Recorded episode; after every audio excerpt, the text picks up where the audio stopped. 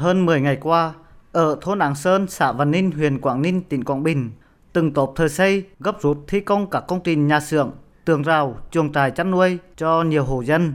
Đây là khu vực có tuyến cao tốc Bắc Nam đi qua, đã được cắm mốc giải phóng mặt bằng.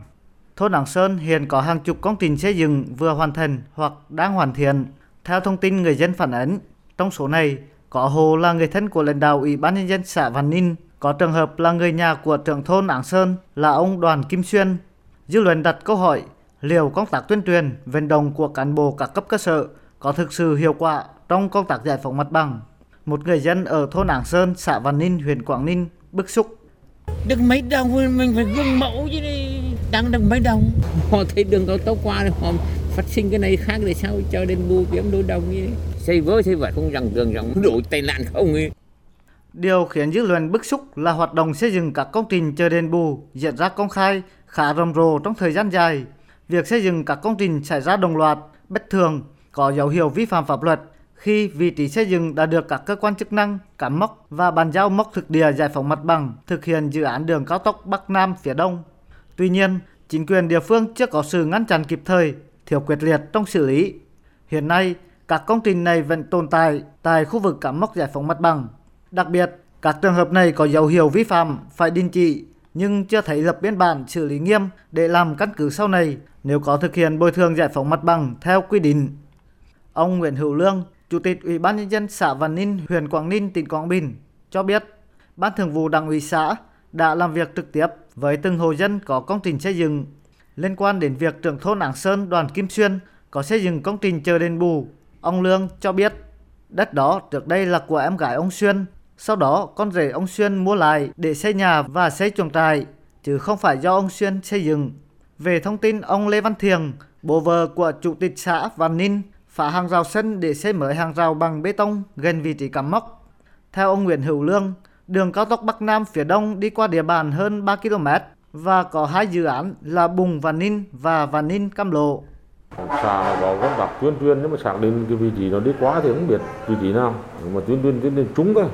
sau khi nhận được cái mốc giới bàn giao thì xã tập trung quyết liệt mấy việc đấy khó khăn nhất thì như bây giờ chỉ hiện đến đền bù hỗ trợ có liên quan về cái tài sản và về cơ sở vật chất. Huyện Lệ Thủy, tỉnh Quảng Bình có gần 35 km cao tốc Bắc Nam phía Đông đi qua năm xã, thị trấn.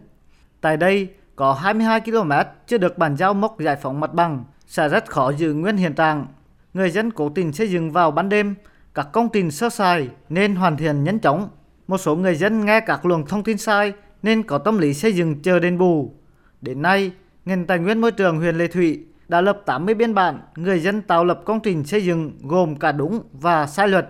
Ngoài khó khăn về mặt pháp lý, nhiều người dân lẩn trốn, không hợp tác khi thấy đoàn công tác đến kiểm tra.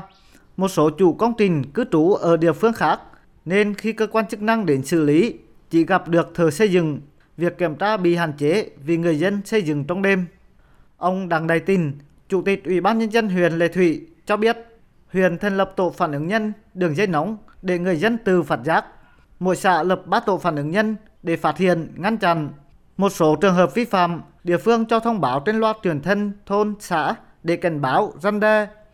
Ông Đặng Đại Tình thừa nhận do địa bàn lớn, cán bộ không thể quản xuyên hết và nắm bắt cụ thể.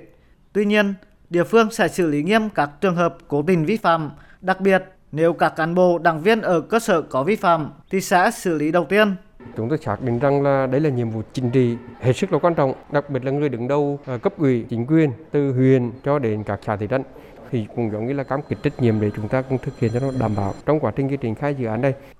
Dự án xây dựng công trình đường bộ cao tốc Bắc Nam phía Đông giai đoạn 2021-2025 qua địa bàn tỉnh Quảng Bình bao gồm 3 dự án thành phần với tổng chiều dài hơn 126 km.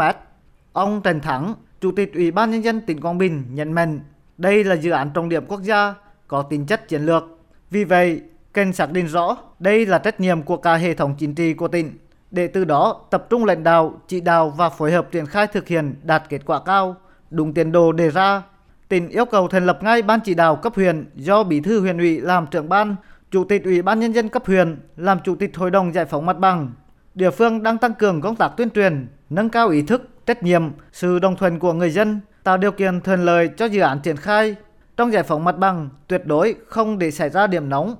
Ông Trần Thắng, Chủ tịch Ủy ban Nhân dân tỉnh Quảng Bình yêu cầu các sở ngành địa phương cập nhật những vướng mắc, khó khăn, từng việc cụ thể trên thực địa để báo cáo ban chỉ đạo chính xác kịp thời. Các đơn vị phải thực hiện sâu sát, nắm bắt chính xác về tọa độ, mốc giới, vướng ở đâu, thực tế thế nào, chứ không phải ngồi ở trên gọi điện về xã, thôn để cập nhật. Theo ông Trần Thắng, đơn vị nào không chủ động chỉ đạo giải quyết dứt điểm các vấn đề phát sinh, không báo cáo cụ thể để giải quyết các nội dung vượt quá thẩm quyền, thì đơn vị địa phương đó phải chịu hoàn toàn trách nhiệm. Vừa rồi các đồng chí nghe báo chí nêu, các cơ quan truyền thông nêu, mới chỉ đạo hay là thông qua chức năng quản lý nhà nước của từng xã, từng phường để các đồng chí phát hiện để chủ động xử lý quản lý ở đây phải đề cao trách nhiệm trong công tác quản lý nhà nước để đảm bảo cho là cái công tác là, là triển khai dự án bây giờ phát hiện sớm xử lý sớm quản lý sớm thì sẽ thuận lợi cho sắp tới. Mà nếu bây giờ làm không tốt, thì mai một khó cho tỉnh cho huyện, cho xã.